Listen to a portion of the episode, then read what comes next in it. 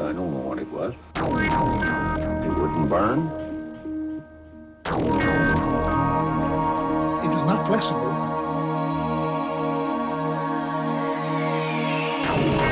Objects, foreign objects, artifacts made by intelligent creatures in the solar system. I'm not going to say that's preposterous.